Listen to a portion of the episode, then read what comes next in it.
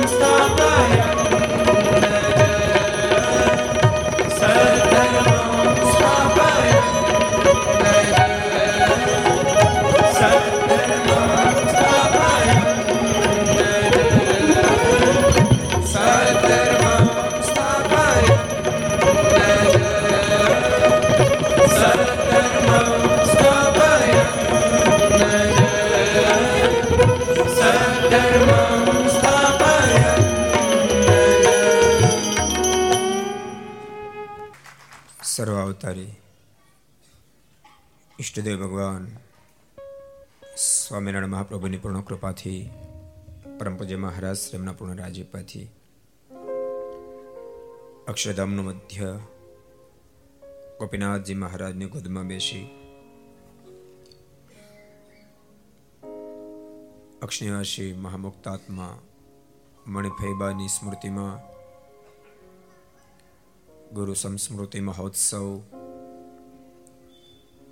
એમના અંતિમ દિવસે વિક્રમ સંવત બે હજાર ચોતેર માક્ષરવદ અમાસ રવિવાર તારીખ બે એક બે હજાર બાવીસ, છસો ને સાડત્રીસમી ઘરસભા અંતર્ગત શ્રીમદ સત્સંગજીની દિવ્ય ગાથા. એના અંતિમ દિવસે અંતિમ છત્રમાં સભામાં ઉપસ્થિત પૂજ્ય વિશ્વજીવન સ્વામી, પૂજ્ય નિર્લેપ સ્વામી વગેરે બ્રહ્મનિષ્ઠ સંતો, પાર્ષદો, આ સમગ્ર મહોત્સવના આયોજક, પ્રયોજક પૂજ્ય કૈલાસબેન પૂજ્ય લક્ષ્મીબેન વગેરે સાંખ્યોગી માતાઓ યજમાનશ્રીઓ તમામ ભક્તજનો આસ્થા ભજન ચેનલ લક્ષ્ય ચેનલ સરદાર કથા YouTube Gadhpur Dham YouTube Laksh YouTube Kartavya YouTube ઘર સભા યુટ્યુબ આસ્થા ભજન યુટ્યુબ વગેરેના માધ્યમથી ઘેરે બેસ્યા મહોત્સવને માણતા સર્વે ભાવિક ભક્તોને ખૂબ હિતથી જાજે જય સ્વામિનારાયણ જય શ્રી કૃષ્ણ જય શ્રી રામ જય હિન્દ જય ભારત કેમ છો? તાળી પડે એટલે મજામાં તો છો જ.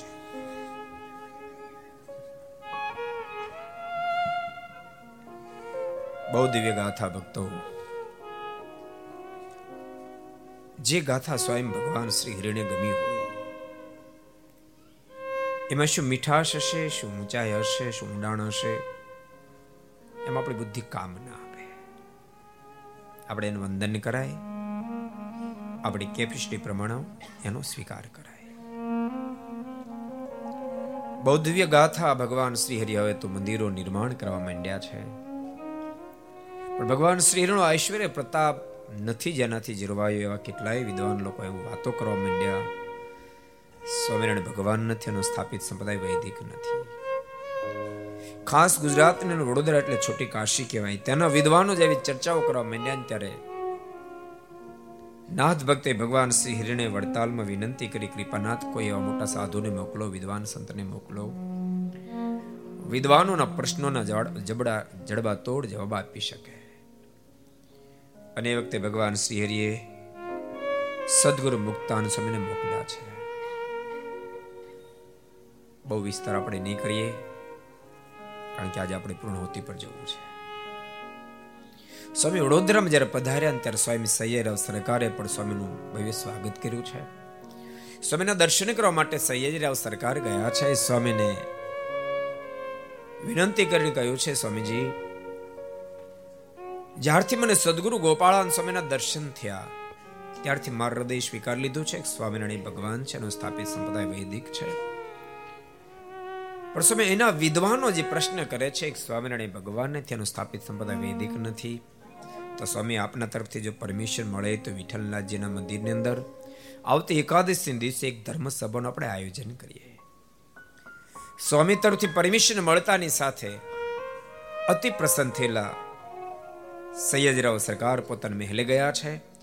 બીજે દિવસે આખા શહેરમાં આજુબાજુ ગામડે ગામડે ઢંઢોરો પીટાયો છે. આવતી એકાદશી દિવસે વિઠ્ઠલનાથજીના મંદિરની અંદર એક ધર્મ સભાનું આયોજન કરવામાં આવેલું છે. અને એ ધર્મ સભામાં ભગવાન સ્વામિનારાયણ પરત્વે અથવા તો એના સ્થાપિત સંપ્રદાય પ્રત્યે કોઈને કાંઈ પણ પ્રશ્ન પૂછ્યો હોય તો એ ભગવાન સ્વામિનારાયણના સાધુ મુક્તાનંદ સમયના ઉત્તરો આપશે. અને પ્રતાપસિંહ જોત જોતામાં એકાદશી દિવસ આવી ગયો છે. હજારો લોકો ઉમટ્યા છે. વિઠ્ઠલનાથજી ને મંદિરના મુખ્ય ગેટ ઉપર ચિમનરાવજી ઉભા છે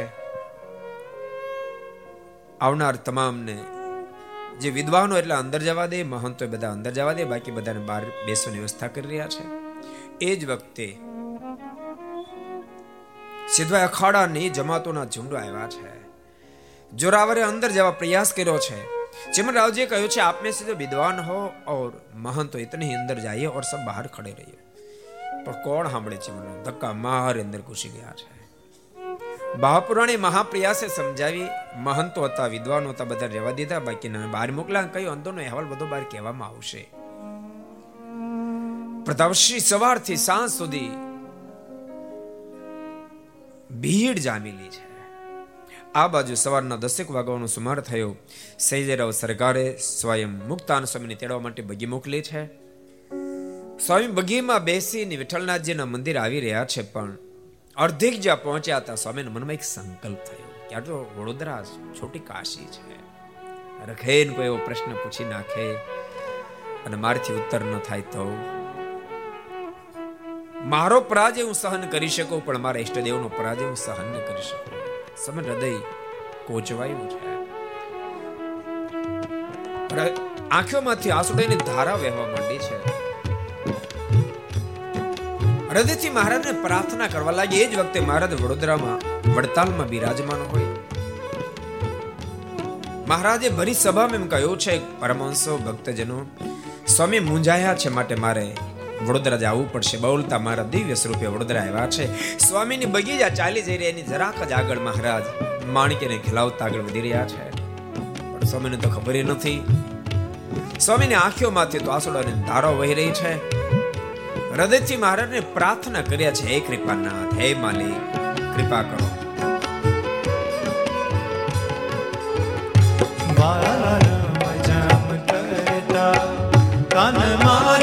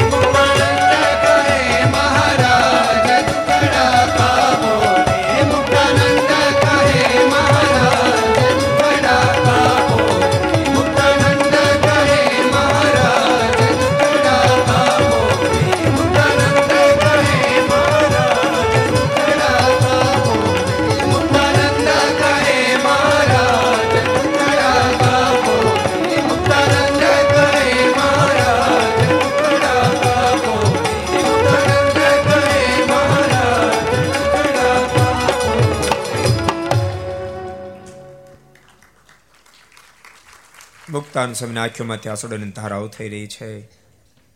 મુખમાંથી નાદ નીકળી રહ્યો છે. મુક્તાનંદ કહે, મહારાજ, દુખડા કાપો રે. મુક્તાનંદ કહે, મહારાજ, દુખડા કાપો રે. સ્વામીને ખબર નથી, દુખડા કાપવા ક્યારે નહીં પહોંચી ગયા છે. પણ અચિંતા, માણકીનો રૂમઝુમ રૂમઝુમ અવાજ કાને સ્વામીને થડાયો સ્વામી આંખ ખોલીને જ્યાં સામે જોયું માણી ગરમાવું માણકીને ખેલાવતો સરસ શ્વેત વસ્ત્રો જેમણે ધારણ કર્યા છે, મલક મલક મોઢું મલકાવી રહ્યા છે, એવા દિવ્ય સ્વરૂપના દર્શન થતાની સાથે સ્વામીના મોઢામાંથી શબ્દો નીકળ્યા, કૃપાનાથ, આપ ક્યારે પધાર્યા? સ્વામી, જ્યારથી તમે મૂંઝાણ ત્યારથી મેં આવી ગયા. સ્વામી, શા માટે ચિંતા કરો છો? અમે તમને કહીને મોકલ્યા છે. વિદ્વાનો પોસાય તેવા પ્રશ્ન પૂછે, સ્વામી અમે તમારી જીભના ટેરવા ઉપર બેસી પ્રશ્ન ઉત્તર આપશો, સ્વામી. વડોદરામાં તમારો વિજય થશે. આટલું કહીને ભગવાન શ્રી અદ્રશ્ય થયા છે. અને પ્રદાવશે એક પદ, બે પદ, ત્રણ પદ, ચાર પદ જે પૂર્ણ થયા. સ્વામીન બગી વિઠ્ઠલનાથજી ભગવાનના મંદિરે પહોંચી ગઈ છે. બાવ પ્રાણીએ સ્વામીનું કાંડું પકડી બગી મત નીચે ઉતાર્યા છે. સ્વામી વિઠ્ઠલનાથ ભગવાનના દર્શન કરવા માટે ગયા. ખૂબ પ્રેમથી સ્વામી દર્શન કર્યા છે, ફળ ફૂલ વગેરે અર્પણ કર્યું છે. અને સ્વામીએ સભામાં પ્રવેશ કર્યો છે. વિશાળ મોટી સભા અનેક વિદ્વાનો બેઠેલા છે.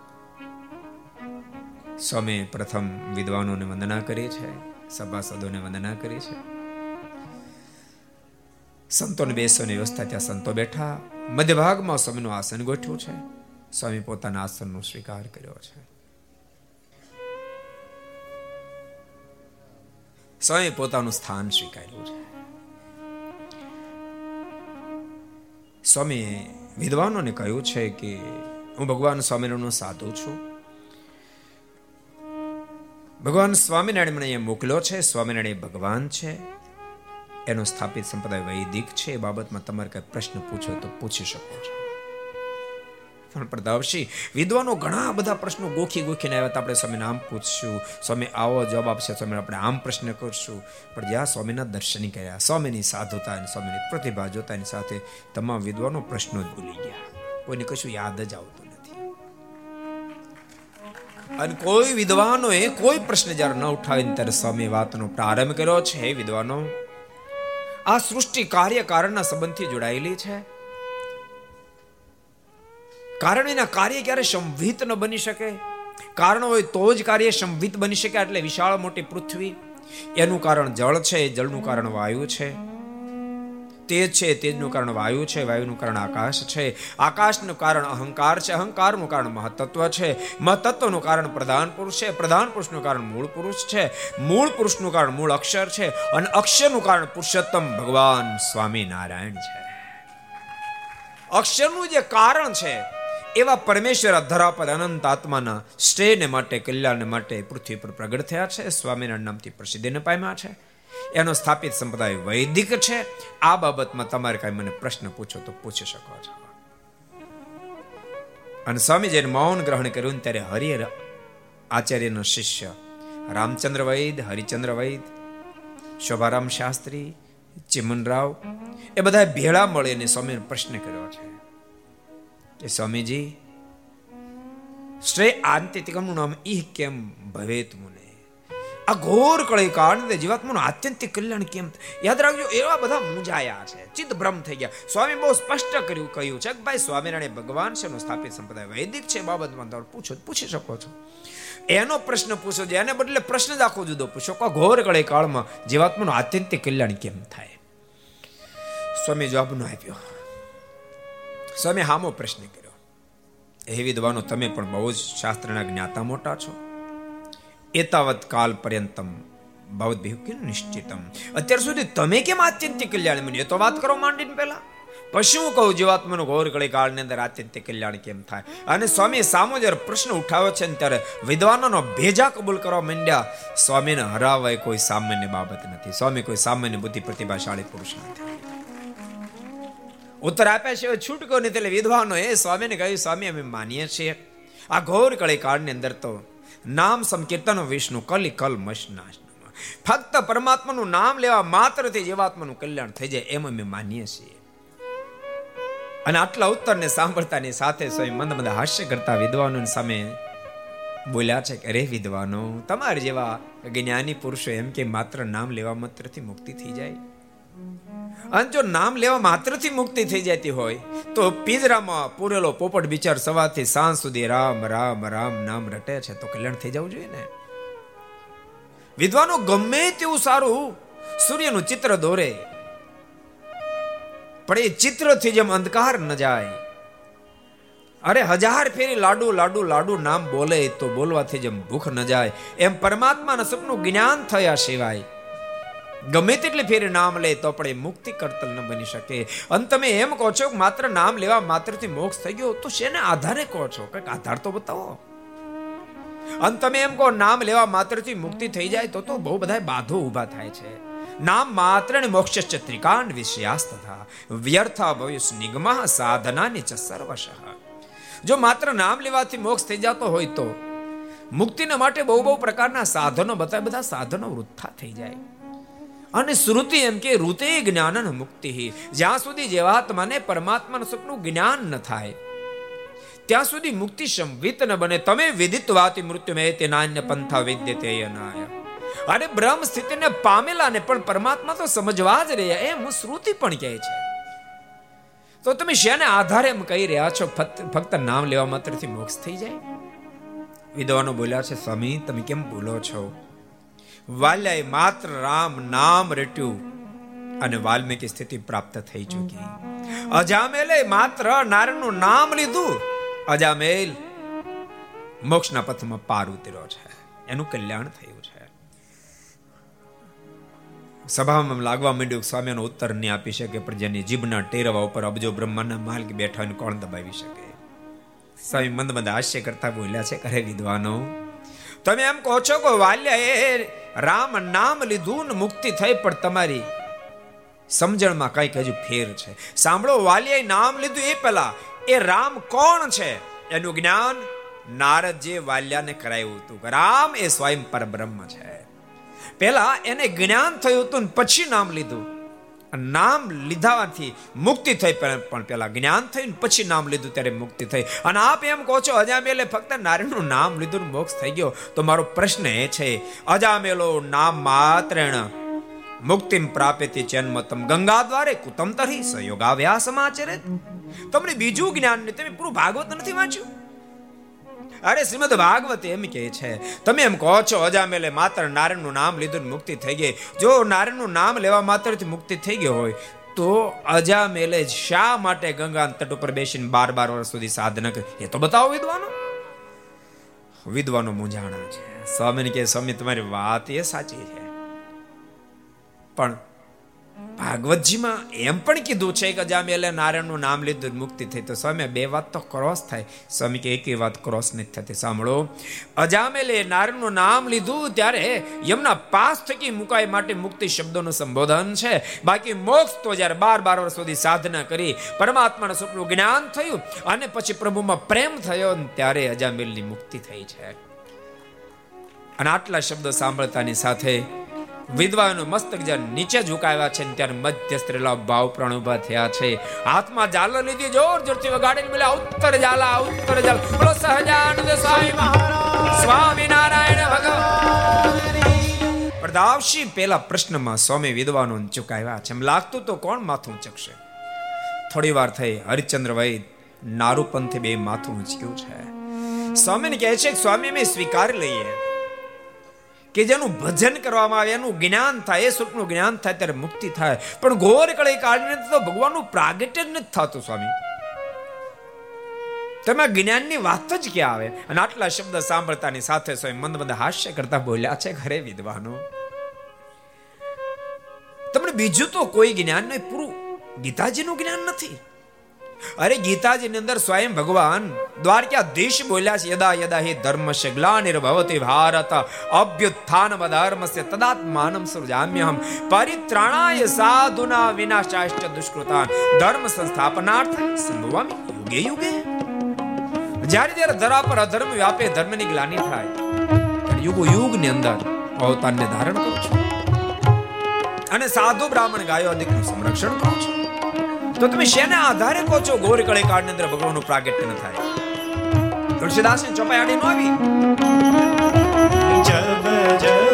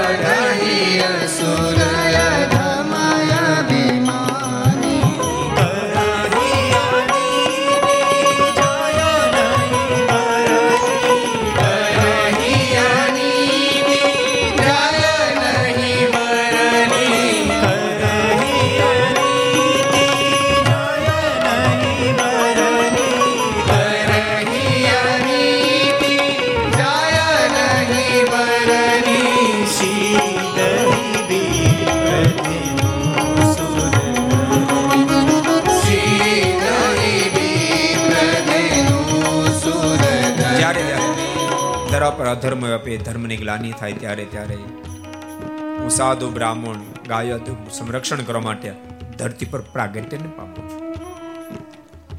સ્વામીએ જ્યારે અનેક પુરાવા શાસ્ત્રોને આપ્યા છે. હરિચંદ્રભાઈ વાયદી પંથે હાથ જોડીને કહ્યું, સ્વામી, અમે સ્વીકાર્ય કરીએ છીએ.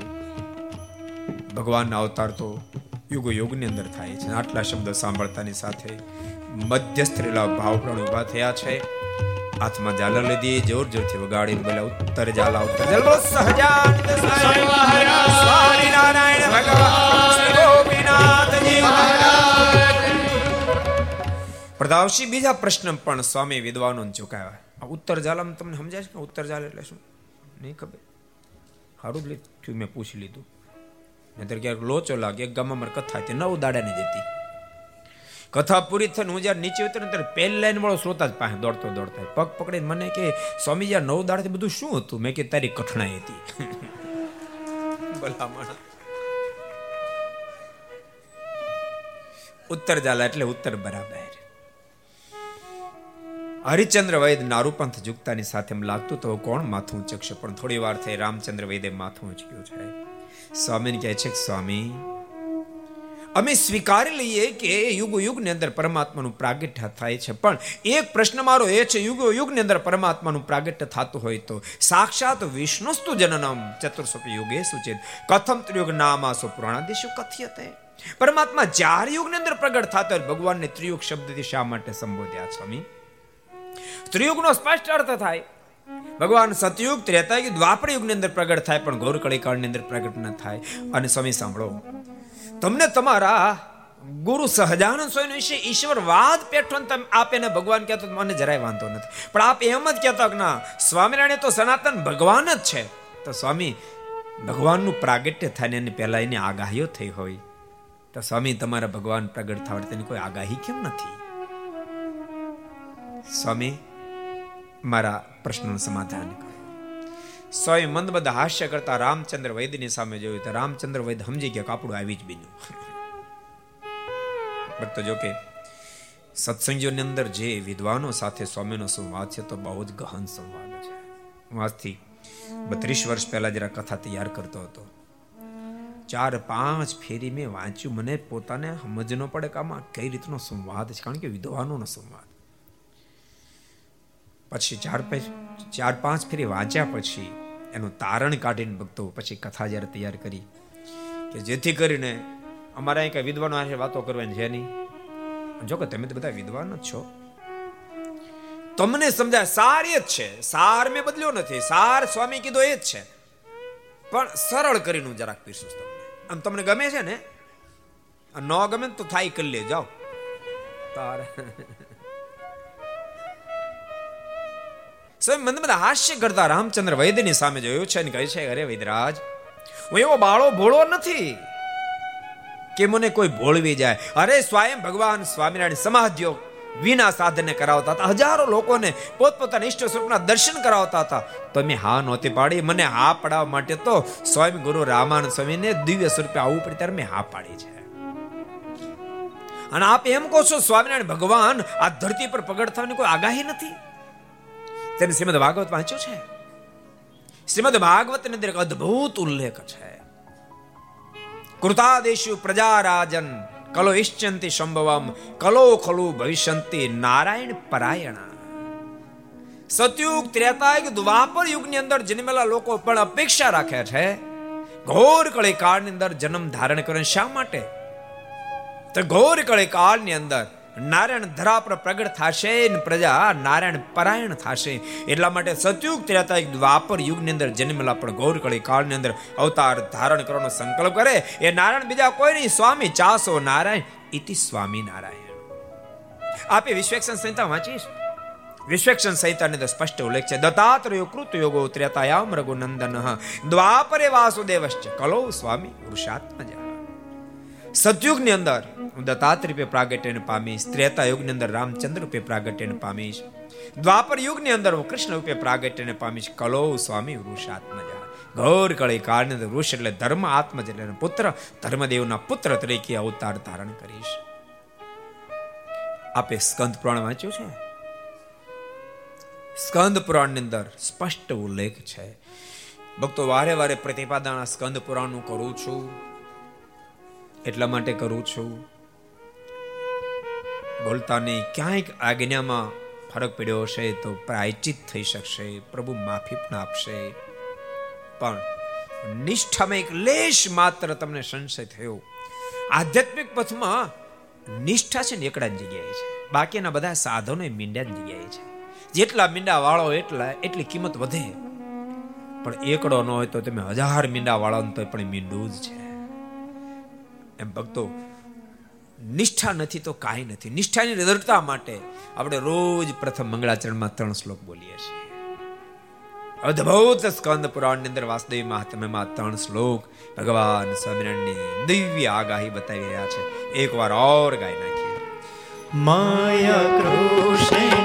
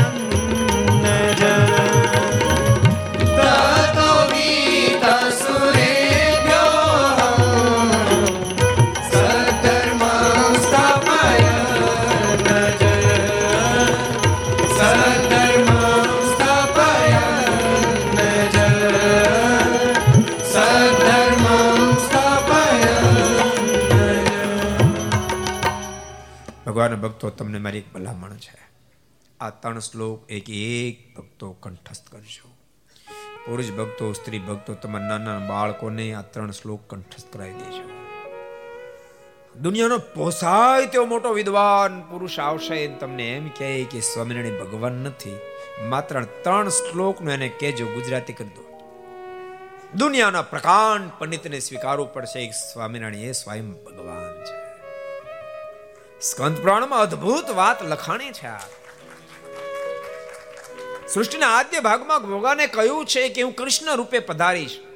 અસુરનો સંહાર કરીશ, પણ તામસી લોકો ફરીવાર જ્યારે જન્મને ધારણ કરશે, ત્યારે મારા દ્વારા અર્જુનના માધ્યમથી મરાયેલા તામસી લોકો ધરતી ઉપર ફરીવાર જ્યારે અવતાર ધારણ કરશે, ત્યારે ધર્મ અને ભક્તિની ઘેરે ઉત્તર કૌશલ દેશમાં, દ્વિજ જ્ઞાતિમાં બ્રાહ્મણને ત્યાં અવતારને ધારણ કરીશ અને દુરાશા મુનિના શાપથી શાપેદ બનેલ ધર્મ ભક્તિ અને ઉદ્ધવ વગેરે એ તમામને શાપમાંથી મુક્ત કરી, સદ્ધર્મની સ્થાપના કરીને બધાને હું દિવ્ય ગતિ આપીશ. આટલો અદ્ભુત ભગવાન સ્વામિનારાયણના આ ધરતી પર આવવાનું આગાહીના ત્રણ શ્લોકો છે.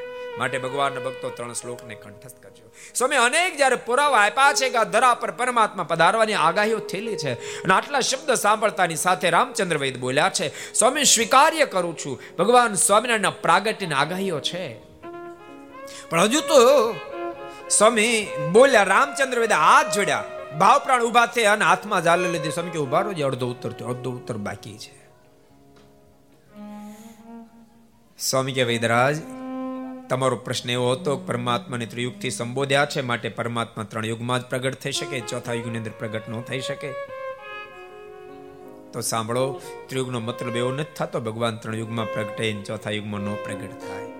અદભુત સ્વામી બોલ્યા છે યુગ શબ્દ યુગ્મ વાસી શબ્દ વિધાની તો ત્રિણીતાની અસ્ય સંતિ ત્રિયુગ ભગવાન મતા પરમાત્માની ત્રિયુગ શબ્દથી એટલા માટે સંબોધવામાં આવ્યા છે।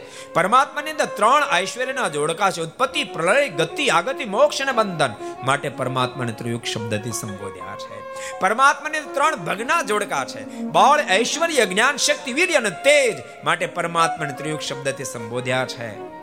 નહીં કે ત્રિયુગનો મતલબ એવો થાય કે ભગવાન ત્રણ યુગમાં પ્રગટ થાય અને ચોથા યુગની અંદર પ્રગટ ન થાય. અને સાંભળો, હૃદયની અંદર ત્રિયુગનો ત્રીજો અર્થ એ પણ છે, હૃદયમાં કળયુગ વર્તતો હોય તો પરમાત્માની ઝાંખી ન થાય.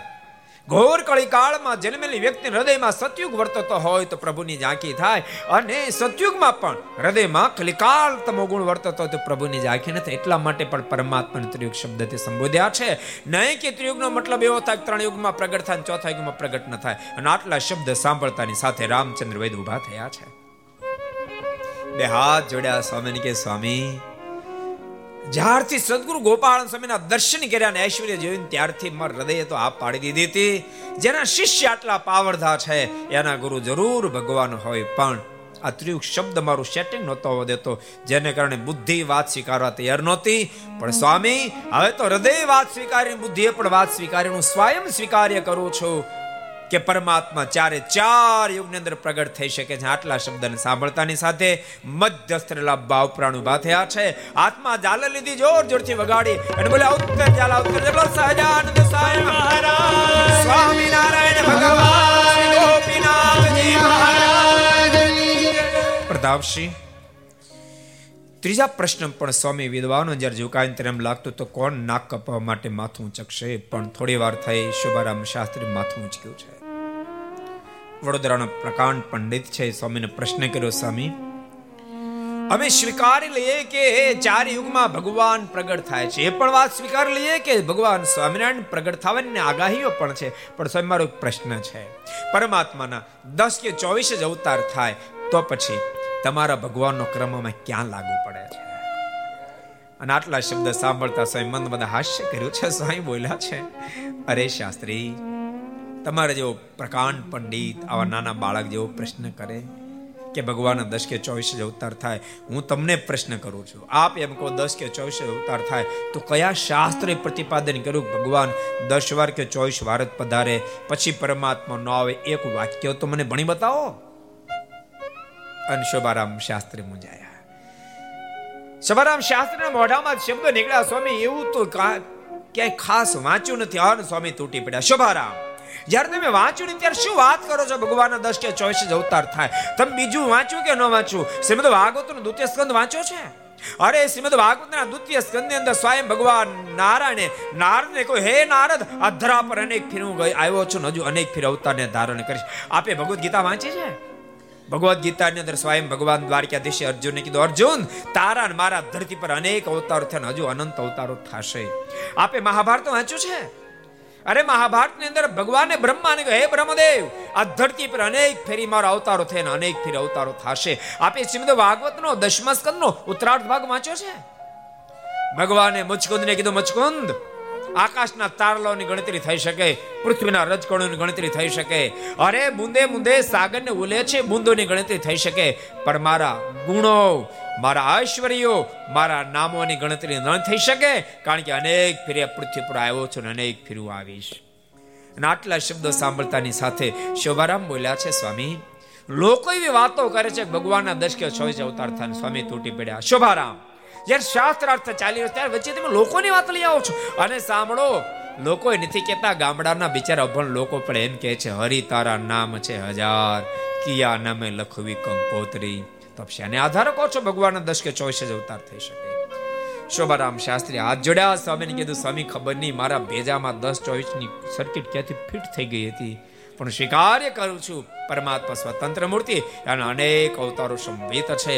આટલા શબ્દને સાંભળતાની સાથે મધ્ય સ્ત્રીલા ભાવ પ્રાણી ઊભા થઈ હાથમાં ઝાલર લીધી જોર જોરથી વગાડી. અને બોલ્યા, ઉત્તરે ઝાલા ઉત્તરે ઝાલા બોલો, સહજાનંદ સ્વામી મહારાજ સ્વામિનારાયણ ભગવાન ગોપીનાથજી મહારાજ પ્રતાપસિંહ આખી સભા શાંત થઈ ગઈ છે. ટાચણી પડત અવાજ એટલી સભા શાંત બેઠી છે. એમ લાગતું હતું કે હવે કોઈ માથું નહીં ઊંચકે. રહી રહી ચિમનરાવજી માથું ઊંચક્યું છે. સ્વામીને કહે છે સ્વામી, અમે એ વાતનો પણ સ્વીકાર કરી લઈએ, દસ કે ચોવીસનો કાંઈ મેળ નથી. પણ તમે સ્વામિનારાયણ શેરને આધારે ભગવાન કહો છો?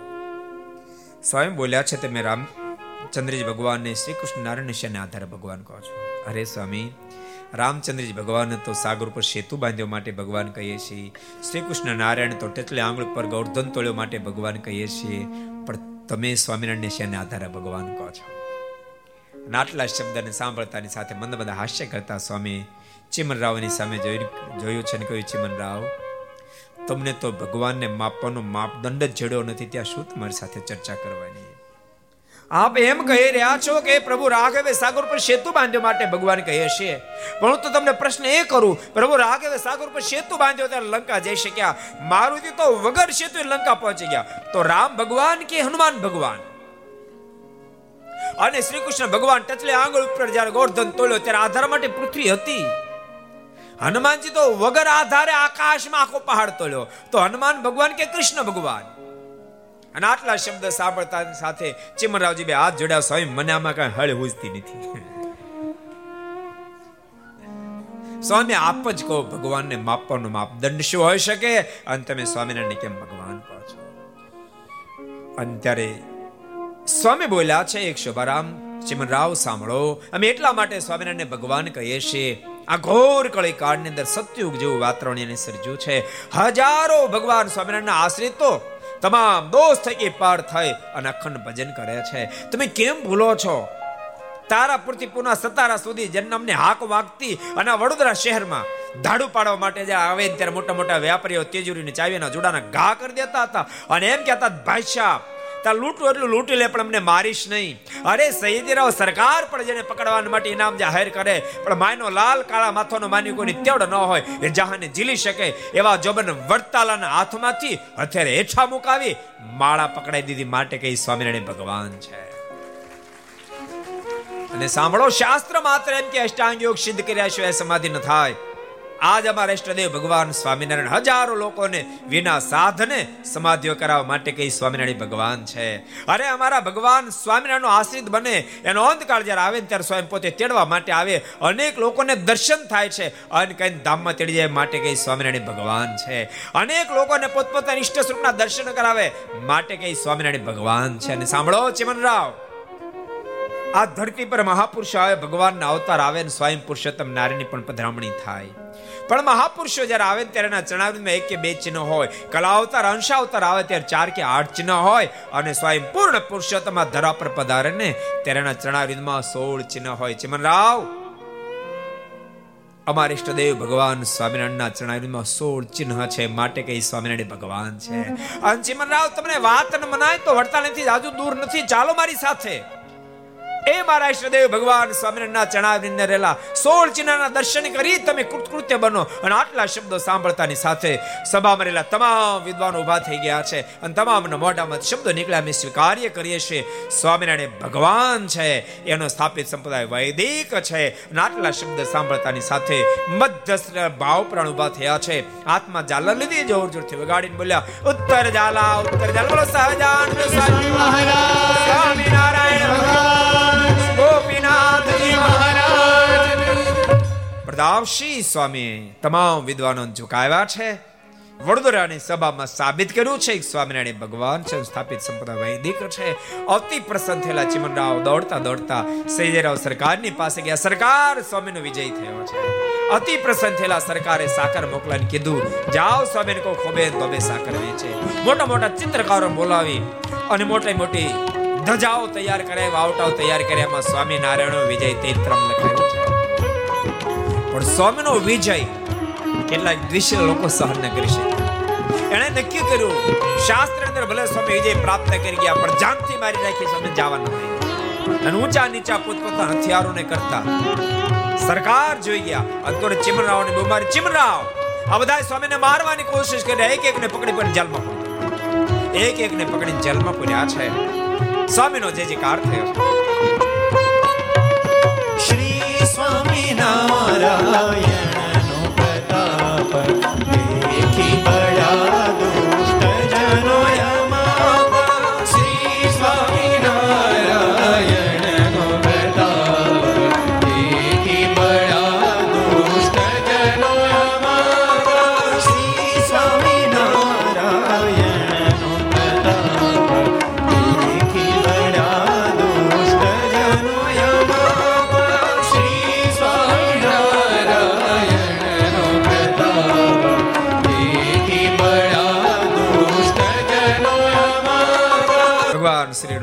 જોતાની સાથે કેટલા દિવસે લોકો દાજી ઉઠ્યા પણ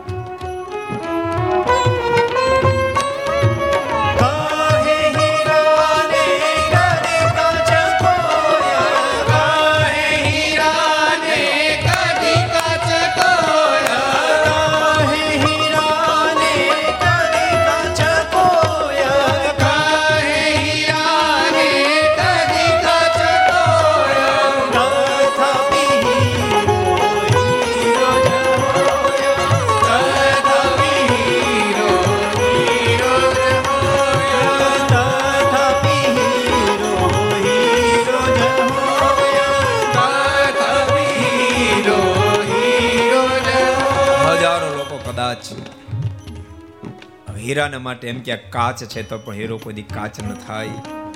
અને કાચ ને કોઈ લાખો લોકો એમ કે હીરો છે તોય કાચ કોઈ હીરો ન થાય. ભગવાન શ્રી રીતો ધરા પર અનંત આત્માને તારવા માટે પધારેલા સ્વયં સર્વોપરી પરમેશ્વર છે. એને કોણ પરાજિત કરી શકે? પ્રદાવશી સ્વામીનો જોરદાર વિજય થયો છે. ખોબે ધોબે સાગર વેચીને સ્વયં પોતાનું ઉતારે પધાર્યા છે. બીજા દાડે સ્વામી સૈયદરાવ સરકાર, સ્વામીના દર્શન કરવા માટે આવ્યા છે. સ્વામીને વાત કરી, સ્વામી આપણો વડોદરામાં વિજય થયો ખૂબ રાજી થયો. સ્વામી, આપ કંઈક માગો, આપ જે માગો એ આપો. સ્વામી, કે અમે તો સાધુમાં શું જોઈએ ના સ્વામી કંઈક માગો. એ વખતે સ્વામીના મુખમાંથી શબ્દો નીકળ્યા છે, મેં સાંભળ્યું છે. તમે ઘણા બધાને જેલમાં પૂરી દીધા છે અને પાકા સીધા બંધ કરાવી દીધા છે. તો આપ જો રાજી થયા હોવ, તો એ બધાને જેલમાંથી મુક્ત કરો, એના પાકા સીધા ફરીવાર શરૂ કરી દો. આટલા શબ્દ સાંભળતાની સાથે સરકારે હાથ જોડ્યા, સ્વામીને કહ્યું, સ્વામી, ધન્ય હોજો ધન્ય હોજો. જેને પ્રગટ ભગવાન મળ્યાના સાધુ તો આવા જ હોય ને. નમક હરામી કરનાર ઉપર નમક હલાલી કરી રહ્યા છે. અપકાર કરનારના પર ઉપકાર કરી રહ્યા. સ્વામી, આપના વચનથી તમારે હું મુક્ત કરી દઈશ, પણ સ્વામી, મારી એક વિનંતી છે. આપ જેમ પધાર્યા, જેમ સદગુરુ ગોપાલ સ્વામી પધાર્યા, તેમ એકવાર ભગવાન સ્વામિનારાયણની પધરામણી મારા શહેરમાં કરાવજો. સ્વામી વચન આપ્યું, અમે જરૂર એકવાર ભગવાન શ્રી હરિને લઈને વડોદરા આવશું. દોઢ દોઢ માસ સુધી વડોદરા રોકાય સ્વામી ફરીવાર પાછા વડતાલ પધાર્યા છે. મુક્તાનંદો ભગવતો પ્રેષતો પટવતનમ. સમુને વાદિનો જીતવા વૃત્તાલય મુપાગત. જ્યારે સ્વામી વડોદરા ગયા ત્યારે વિદ્વાનો કેવા કેવા પ્રશ્નો પૂછ્યા હતા અને સ્વામી એના કેવા કેવા ઉત્તર આપ્યા હતા પ્રતાપસિંહ તારા પૂછવાથી. એ તમામ ગાથા મેં તને સંભળાવી. હવે તારે સાંભળો તો આગળ બોલ ને તો કથાને વિરામ આપું. પ્રતાપસિંહ બે હાથ જોડ્યા છે ને કહ્યું છે, ગુરુદેવ, આ કથા સાંભળતા સાંભળતા તૃપ્તિમથી ગશ્ચામી મને તૃપ્તિ જ થતી નથી. મનમાં એમ થાય, આગળ ને આગળ આગળ ને આગળ આગળ ને આગળ કથા સાંભળે રાખો. માટે કૃપા કરીને મને આગળની કથા સંભળાવો. સુરત મુનિ કે પ્રતાપસિંહ ભગવાન શ્રી હરિની સાથે સદગુરુ મુક્તાન સ્વામી વગેરે સંતો ગઢપુર આવ્યા છે. એ જ વખતે ધોલેરાથી પૂજાજીત આવ્યા છે, જુનાગઢથી હેમંતસિંહ આવ્યા છે, કૃપાનાથ અમારપુરમાં મંદિર બંધાવો. ધોલેરાની અંદર અદ્ભુતાનંદ સ્વામી ને અંદર બ્રહ્માંડ સ્વામી મોકલાઈ ફરી વાર ભગવાન સ્વામિનારાયણ એ વડતાલ પધાર્યા છે. વિશાળ સભામાં ભગવાન શ્રી બોલ્યા છે, મારો પહેલો સંકલ્પ પૂર્ણતાના આરે છે, મારો બીજો સંકલ્પ મારે અમલમાં મૂકવો છે. બતાવો મારે સ્થાનનું કોની સ્થાપના કરું? એ વખતે મુક્તાન સ્વામી સહિત તમામ સંતોએ કીધું છે, કૃપાનાથ, આપને સ્થાને ધર્મકુળની અંદર આચાર્ય પદની સ્થાપના કરો. અને ભગવાન શ્રી પોતાના બંને ભાઈઓને એક એક પુત્રને દત્તક વિધાનમાં લીધા છે. મોટા ભાઈના પુત્ર અયોધ્યા પ્રસાદજી મહારાજ, નાના ભાઈના પુત્ર રઘુવીરજી મહારાજ, હિન્દુસ્તાનના બે વિભાગ કર્યા. ઉત્તર હિન્દુસ્તાનની ગાદી પર અયોધ્યા પ્રસાદજી મહારાજ અને દક્ષિણ હિન્દુસ્તાનની ગાદી પર રઘુજી મહારાજની સ્થાપના કરી. અને સવંત અઢારસો બ્યાસી ના કાર્તક સુદ એકાદશી દિવસે આચાર્ય પદની સ્થાપના કરી અને ભગવાન શ્રી બંને આચાર્યની આરતી ઉતારી ખૂબ મહિમા કીધો છે. અને ભગવાન શ્રી હરિ એ જ વખતે મુક્તાન સ્વામીનો આગ્રહ છે, કૃપાનાથ, વડોદરાથી આપને આમંત્રણ મળ્યું છે સૈયદરાવ સરકારનો આગ્રહ માટે આપ વડોદરા પધારો, હજારો સંતો ભક્તોની સાથે ભગવાન શ્રી વડોદરા પધાર્યા છે. અને પ્રદાવશી વડોદરા ભગવાન શ્રી જ્યારે પધાર્યા ને એ વખતે સૈયદરાવ સરકારને સમાચાર મળતા નવ ગજ્જો હાથી સોને અંબાડે વાળો સામે મોકલ્યો છે. વિશાળ સામયું સામે આવ્યું છે. ભગવાન શ્રી હરિ શાણી ગામ સુધી સામું આવ્યું છે ત્યારે એ પાલખી અંદર બિરાજમાન થયા છે. અને પાલખી એ વિશાળ સામયું વડોદરાની ગલી ગલીને ગુંજાવતો આગળ વધ્યું છે. પણ એ ગલી ગલીને ગુંજાવતું આગળ વધતા સામે જોતાની સાથે પ્રેમ સખી પ્રેમાનંદ સ્વામીનો ઉપમાં અદ્ભુત શબ્દો સરી પડ્યા છે. ચલે ગજ બેઠ કે મહારાજા, ચલે ગજ બેઠ કે મહારાજા.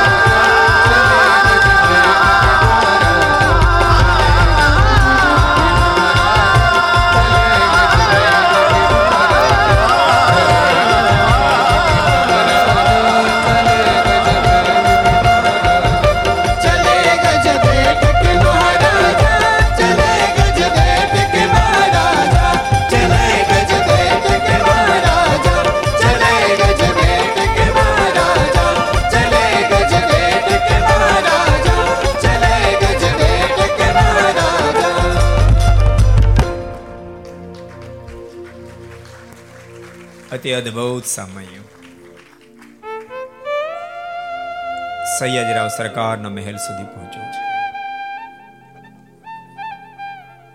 સ્વયં સૈજરાવ સરકારે મહારાજનું કાંડું પકડી, પાલખીમાંથી, અંબાડીમાંથી પ્રભુ નીચે ઉતાર્યા છે.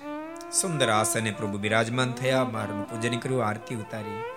ત્યારબાદ સરકારે બે હાથ ચડ્યા કૃપાનાથ, અમારું કલ્યાણ કરશો. ભગવાન શ્રી હરિ બોલ્યા છે, સરકાર અત્યારે તમે પાણી માગો, દૂધ હાજર થાય એમ છે. એક ને બોલો, એકવીસ હાજર થાય એમ છે. પણ એ બોલતા નહીં. આ બધો જ ખુલ્લી આંખનો ખેલ છે.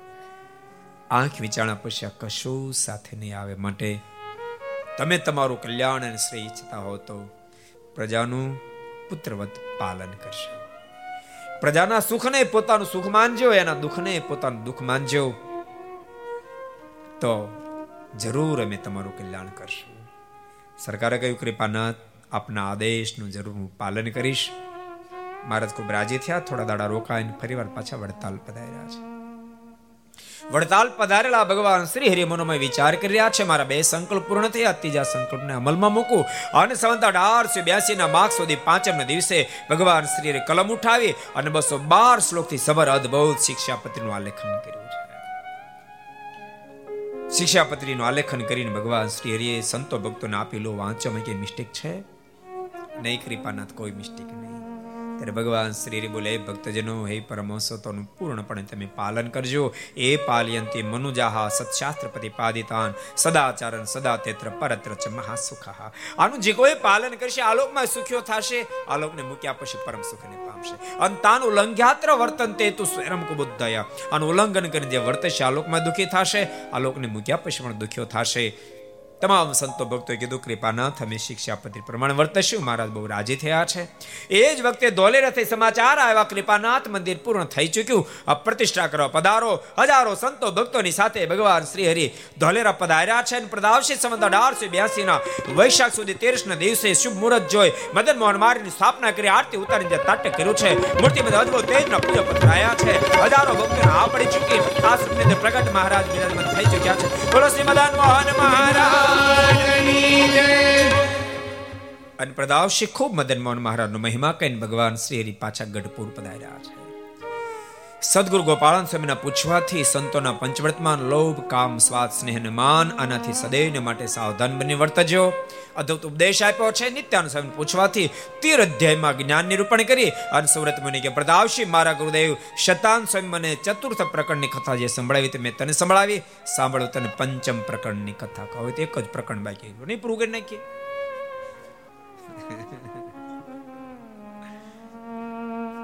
પંચમ પ્રકરણના પ્રારંભમાં શિવરામ વિપ્રય ભગવાન સ્વામિનારાયણને પ્રશ્ન કર્યો કૃપાનાથ અમારે ગ્રસ્તો કેમ રહેવું જોઈએ? અને ભગવાન સ્વામિનારાયણ ઓગણ પચાસ અધ્યાયમાં ગ્રસ્થોના ધર્મ બતાવ્યા છે, પણ ભક્તો આપણે એને વચ્ચે વચ્ચે હરિગીતા નારાયણ ગીતામાં વણતા ગયા છે માટે એનું પુનરાવર્તન કરતા નથી, સીધા પચાસ અધ્યાય લગભગ લગભગ બધી જ વાતો આપણે લઈ લીધી છે, પણ એકાદ પ્રસંગ બાકી છે, એને જરાક ટચ કરી આપણે આગળ વ્યા જશું ભગવાન શ્રી બોલ્યા છે, મારા ગ્રસ્ત ભક્તોના જીવનમાં સ્ત્રી ભક્તોએ જરૂર રજાસવાળા ધર્મનું પાલન કરવું જોઈએ.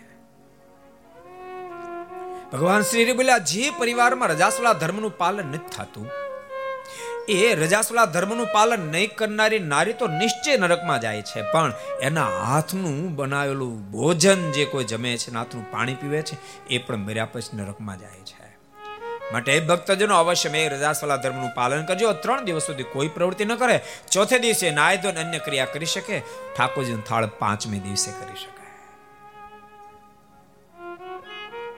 અને ભગવાન શ્રીએ બહુ અદ્ભુત વિધિ વિધાનો બતાવ્યા છે. એમ ભક્તો બે પક્ષ બતાવ્યા છે. આમ તો આ સંપ્રદાયના સાંખ્યોગી માતાઓ સંતો જેટલા જ વિદ્વાન હોય છે, એટલા શાસ્ત્રમાં ઊંડા ઉતરેલા હોય છે. શિક્ષાપત્રી ભાષ્ય સત્સંગમાં આટલું જ બતાવ્યું છે કે એકવાર રજાસલા ધર્મમાં આવ્યા પછી સત્તર દિવસની અંદર અંદર રજાસલા ધર્મની અંદર આવે તો માત્ર સ્નાન કરવું અઢારમે દિવસે એક દિવસ પાડવું ઓગણીસ દિવસે બે દિવસ પાડવું અને વીસ દિવસ કે ત્યાર પછી રજાસલા ધર્મની અંદર પૂરેપૂરું પાળવું. પણ શિક્ષાપત્રી ભાષ્ય અને સત્સંગમાં આટલું બતાવ્યું છે. પણ મને જ્યારે જાણવા મળ્યું કે હજુ આમાં કંઈક મિસ્ટેક છે બહુ ઝીણવટથી, બહુ મેં પછી અભ્યાસ કર્યો. આજ્ઞાવલ્ક કૃષ્ણની સ્મૃતિનો અને નિર્ણય સિંધુનો તેની અંદર બહુ અદ્ભુત એક બીજી વાત બતાવી કે સામાન્યપણે મહિનામાં એક ફેરી જ રજાસલા ધર્મની અંદર આવનારા સ્ત્રી ભક્તોને ક્યારેક એવો સંજોગ બને કે સત્તર દિવસની અંદર અંદર ફરીવાર રજાસલા ધર્મમાં આવે, તો એને માત્ર સ્નાન કરવું, અઢાર દિવસ ઓગણીસ વિશે કાયદો લાગુ પડે. પણ પંદર દિવસમાં એવું એવી પોઝિશન હોય સ્ત્રી ભક્તો કોઈને કે પંદર દિવસમાં એકાદ ફેર રજાસલા ધર્મમાં આવતો હોય તો એને દસ દિવસની અંદર રજાસલા ધર્મમાં આવે તો માત્ર સ્નાન કરવું. અગિયારમે દિવસે એક દિવસનું પાલન, બારમે દિવસે બે દિવસનું, તેરમા દિવસથી એને પૂરેપૂરા દિવસનું પાલન કરવું પડે. એવા બે વિધાનો ભક્તો શાસ્ત્ર બતાવ્યા છે.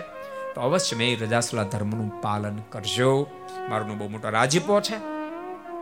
ભગવાન શ્રી જ્યારે ગઢપુર પધારે એ વખતે લાડુબા, જીવબા અહીંના સંતો, ભક્તો, દાદા ખાચર બધાએ મારે વિનંતી કરી કૃપાનાથ, આપે બધી જગ્યાએ મંદિરો બંધાવ્યા. ગઢપુરને પોતાનું ઘર માન્યું મહારાજ, અહીંયા મંદિર નહીં? અને એ વખતે મહારાજ ખૂબ રાજી થયા છે અને પોતાને હાથે આ મંદિર, જેના સાનિધ્ય બેસીને આપણે આ સત્સંગોને સાંભળી રહ્યા છીએ. ગગન ચુંબી જેના શિખરો છે. ભક્તો, જેના માટે જીર્ણોદ્ધારની વાત કરવામાં આવે છે. એ મંદિર એનું ખાતમુહૂર્ત સ્વયં ભગવાન સ્વામિનારાયણ પોતાને હાથે કર્યું છે. વિરક્તાનંદ સ્વામીને કામ સોંપ્યું એ જ વખતે જુનાગઢથી સમાચાર આવ્યા. કૃપાનાથ મંદિર પૂર્ણ થયું. પ્રતિષ્ઠા કરવા પધારો. હજારો સંતો ભક્તોની સાથે ભગવાન શ્રી જુનાગઢ પધાર્યા છે. અન પ્રતાપસિંહ સંવંત અઢારસો ને ચોર્યાસી ના બીજ ને દિવસે ભગવાન શ્રી હરિએ રાધારમણ દેવની સ્થાપના કરી છે, રણછોડ તેકમરાયની સ્થાપના કરી, સિદ્ધેશ્વર મહાદેવની સ્થાપના કરી, રાધારમણ દેવની સ્થાપના કરી અને તાટક જ્યારે કર્યું છે, મૂર્તિમાં અદભુત તેજના પૂજો છૂટ્યા છે અને ભગવાન શ્રી રણ સ્વરૂપમાં સમાયા છે. આ ઘટના જોતા હજારો સંતો ભક્તો નક્કી થયું, આ સ્વરૂપમાં પ્રગટ મહારાજ બિરાજમાન થઈ ચુક્યા. બોલો શ્રી રાધારમણ દેવની પ્રતિષ્ઠા થઈ. બહાદુર ખાનને સમાચાર જ્યારે મળ્યા છે ભગવાન સ્વામિનારાયણ પધાર્યા છે. બહાદુર ખાનને આમે પણ બહુ અચંબો હતો. કારણ કે લાડુદાનના પરમ મિત્ર હતા અને બ્રહ્માનંદ સ્વામી લાડુદાનની સાથે મુલાકાતમાં સ્વયં બહાદુર ખાન માનતા હતા કે આ ધરતી પર લાડુદાનથી વધારે બુદ્ધિશાળી પુરુષ કોઈ હોય જ ન શકે. આખા ભૂમંડળ ઉપર ન હોઈ શકે. કારણ કે શાસ્ત્ર અવધાની વ્યક્તિ એકી સાથે હજાર લોકો પ્રશ્ન પૂછે.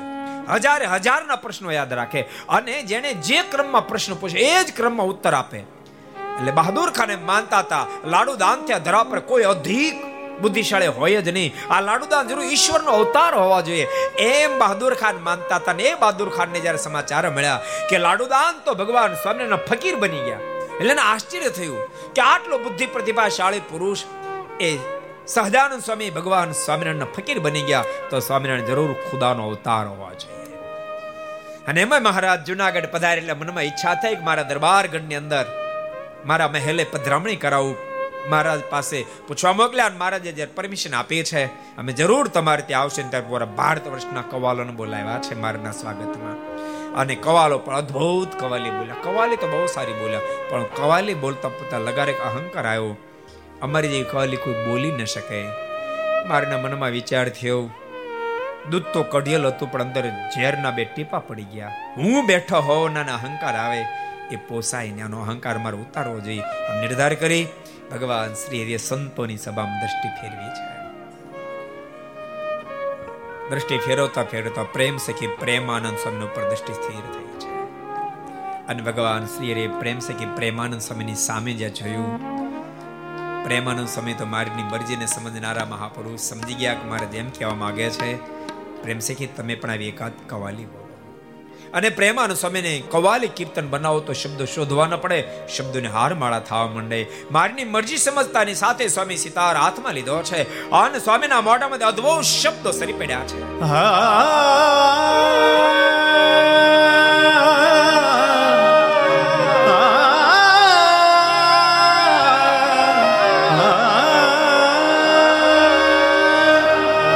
ગગબદની ધર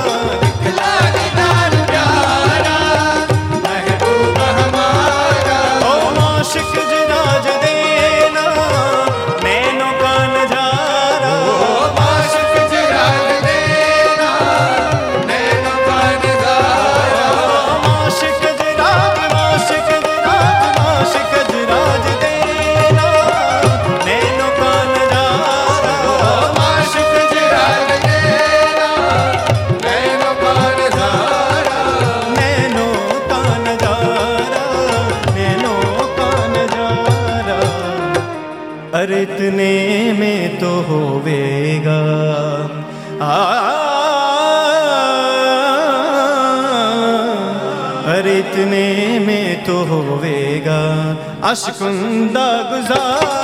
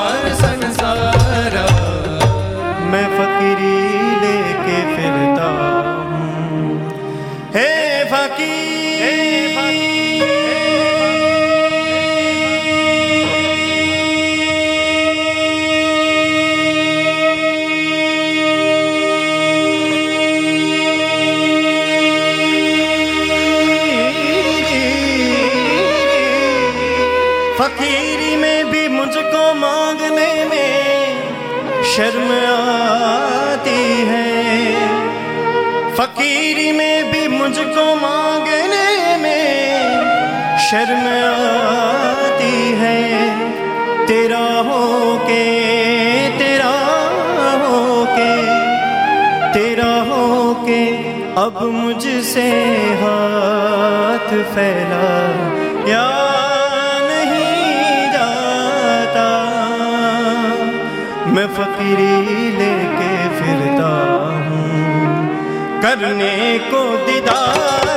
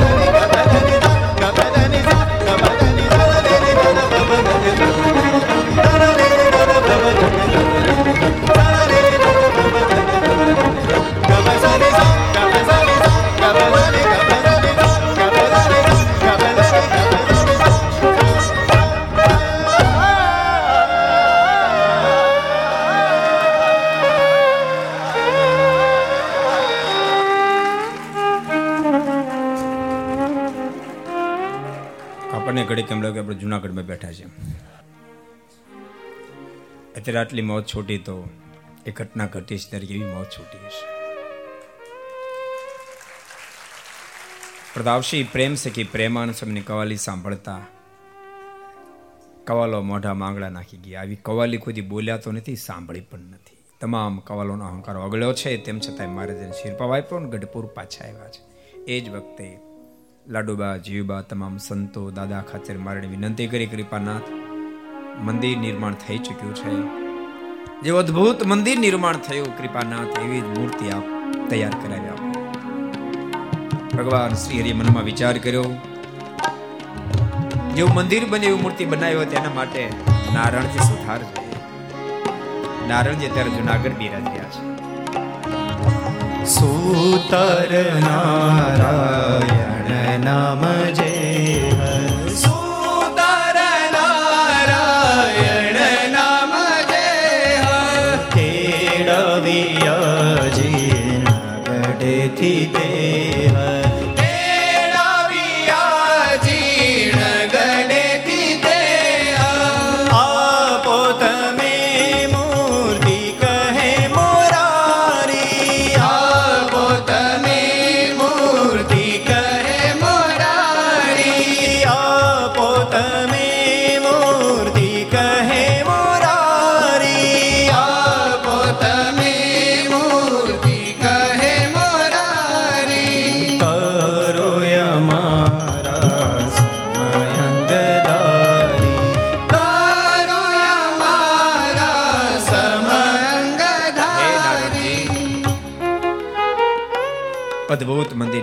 થઈ ચૂક્યું છે. જેવું મંદિર નિર્માણ થયું, એવી જ અદ્ભુત. તમે જેવું મારું સ્વરૂપ છે બાટલું બદલાય, એવું દિવ્ય સ્વરૂપ તમે તૈયાર કરી આપો. નારણજી મૂંઝાયા છે, ભક્તો, આજે આપણે બધા કેટલા બધા ભાગશાળી આ ઘટનાઓ, ઇતિહાસો, જે ધરતી પર ઘટ્યા છે, એ ધરતી પર બેસીને આજ આપણે પ્રભુના ગુણાનવાદ ગાઈ રહ્યા છીએ, સાંભળી રહ્યા છીએ. એ જ ગોપીનાથજી મારના સાનિધ્યમાં એની જ ગોદમાં બેસે અને એ જ ગોપીનાથજી મારની સેવામાં જીવન જીવન વ્યતીત કર્યું એવા અક્ષર નિવાસી મહામુક્તાત્મા મણિફૈબા એની સ્મૃતિમાં મહોત્સવ. કેટલી આનંદની પળો કહેવાય. મણિફૈબાએ ખૂબ ભજન કર્યું. હજારો સ્ત્રી ભક્તો ખૂબ ભજન કરાયું.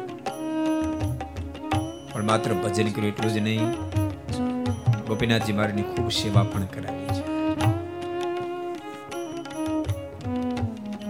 અને મહોત્સવમાં પણ આ મહોત્સવના આયોજક પ્રયોજક એવા પછી કૈલાસબેને ખૂબ સેવા કરાવી. સુવર્ણ સિંહાસનની અંદર સોળ લાખ છત્રીસ હજાર બસો રૂપિયાની સેવા કરાવી છે તથા આશરે અગિયાર તોલા સોનું તેમજ મંદિરના જીર્ણોદ્ધારની અંદર ચાર લાખ રૂપિયાની સેવા કરાવી છે. કૈલાસબેન તથા એના શિષ્ય મંડળ તરફથી જીર્ણોદ્ધારની અંદર પાંચ લાખ રૂપિયા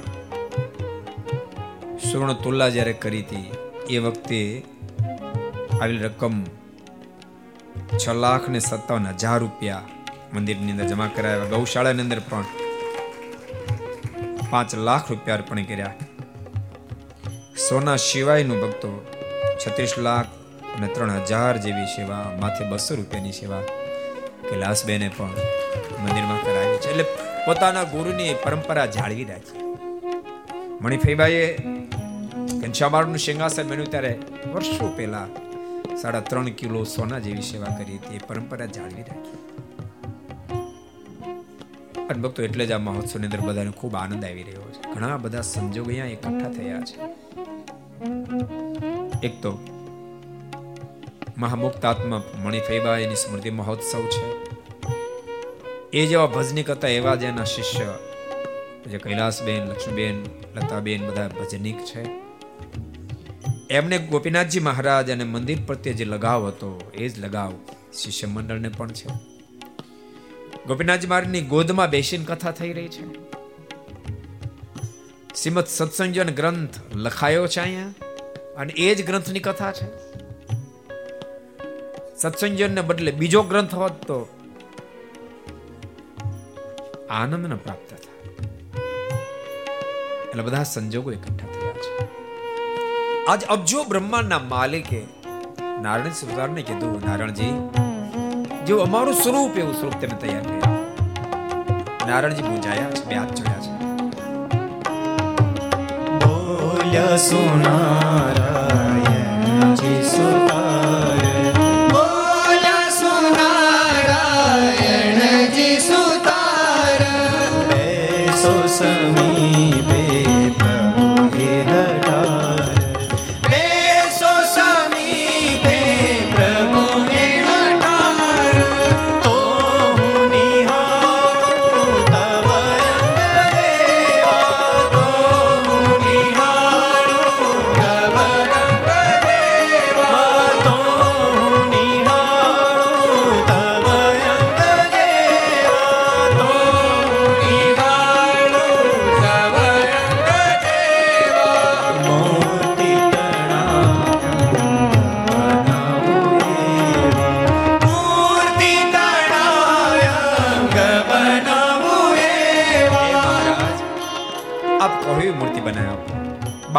બદલા જેવી મૂર્તિ બનાવે, પણ સામે બેસો.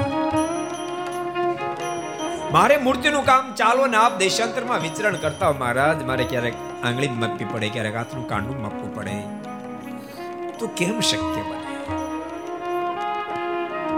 નારણજીની ચિંતાને સાંભળતા મહારાજે કંઠમાંથી ગુલાબનો હાર કાઢી નારણજીને આપ્યો. લો, નારણજી. જ્યારે પણ તમને અમારા દર્શનની આવશ્યકતા ઊભી થાય, હારની સામે જોજો. અમે તમને મૂર્તિમંત દર્શન આપીશું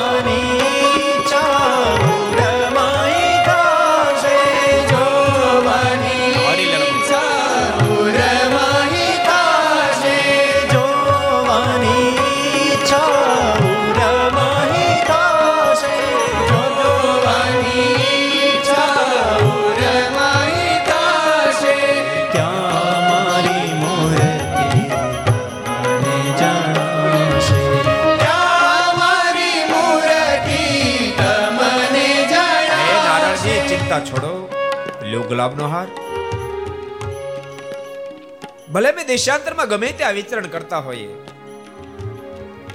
અમે વડતાલ હોય તોય, ભલે અમદાવાદ હોય, ભુજ હોય, ધોલેરા હોય, જુનાગઢ હોય, ગમે ત્યાં હોય તમને સંકલ્પ થાય, હાથ માપવાની ઈચ્છા થાય, આંગળી માપ્યો હાર સામે જોજો મૂર્તિમંત તમને દર્શન આપશો. અને આંગળીને માપતા જાજો મૂર્તિ બનાવતા જાજો અને પ્રતાપસિંહ હાર આપીને ભગવાન શ્રી તો દેશાંતરમાં વિચરણ કરવા લાગ્યા છે. નારણજી મૂર્તિ કરતા કરતા જ્યાં જરૂર પડે આંગળી માપવાની હારની સામે જોયું મહારાજ પ્રગટ દર્શન આપ્યા આંગળીને માપી લઈ કામ આગળ વધે. જો જોતા મૂર્તિનું કાર્ય પૂર્ણ થયું છે. શુભ મુહૂર્ત લેવડાયું છે. સવંત અઢારસો પંચ્યાસી, આસો સુધી દ્વાદશી નું મુહૂર્ત આવ્યો છે. દેશાંતરમાં મહારાજે કંકોત્રીઓ મોકલાવી છે. હજારોની સંખ્યામાં સંતો ભક્તો ગઢપુરને આંગણે આવ્યા છે. વિશાળ યજ્ઞશાળા, વિશાળ વ્યાખ્યાનશાળા, વિશાળ ભોજનશાળા તૈયાર કરવામાં આવી છે. પૂરા ભારત વર્ષના વિદ્વાન બ્રાહ્મણોને બોલાવ્યા છે. અને ત્રણ ત્રણ દિવસ સુધી દિવ્ય યજ્ઞ થયો છે. પવિત્ર એકાદશી દિવસ આવ્યો અને ત્યાં નગર યાત્રા જયારે નીકળી, ભગવાન શ્રી હરિ ગોપીનાથજી મારની બાજુમાં ઊભા રહ્યા. બાટલું બદલા જાય એવું શું લોકોને આશ્ચર્ય થાય. સુરત મુનિ કે પ્રદાવશી દ્વાદશી નો દિવસ આવ્યો છે. છંદોહાની બગડચટી બોલાવવાની એમ. દ્વાદશીનો દિવસ આવ્યો છે.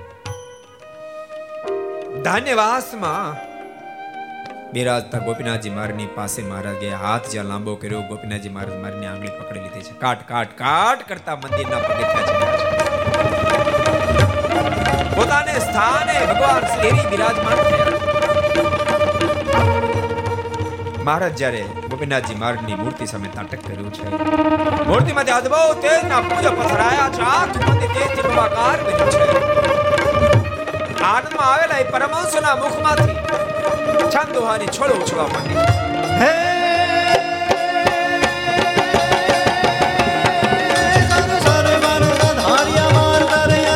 આવો પ્રતિષ્ઠા.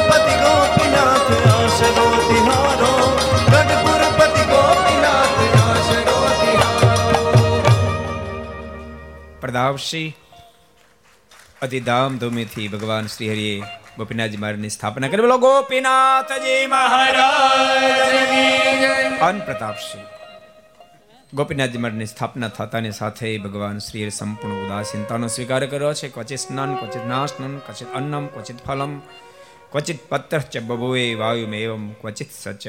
પછી ક્યારેક ભોજન કરે, ક્યારેક નપણ કરે, ક્યારેક ફલાહાર કરે, ક્યારેક ભાજી જમે ક્યારેક માત્ર પાણી પીએ, ક્યારેક પાણી પણ ન પીએ.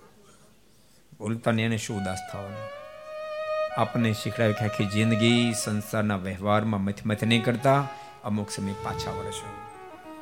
પ્રતાપસિંહ ભગવાનને નિર્ધાર કર્યો છે કે આ લોકમાંથી મારે વિદાય લેવી છે, પણ વળતો વિચાર થયો આમને જતો રહીશ, તો મારી સાથે અતિશય સ્નેહવાળા, મારા સંતો ભક્તો પ્રાણ ટકાવી નહીં શકે.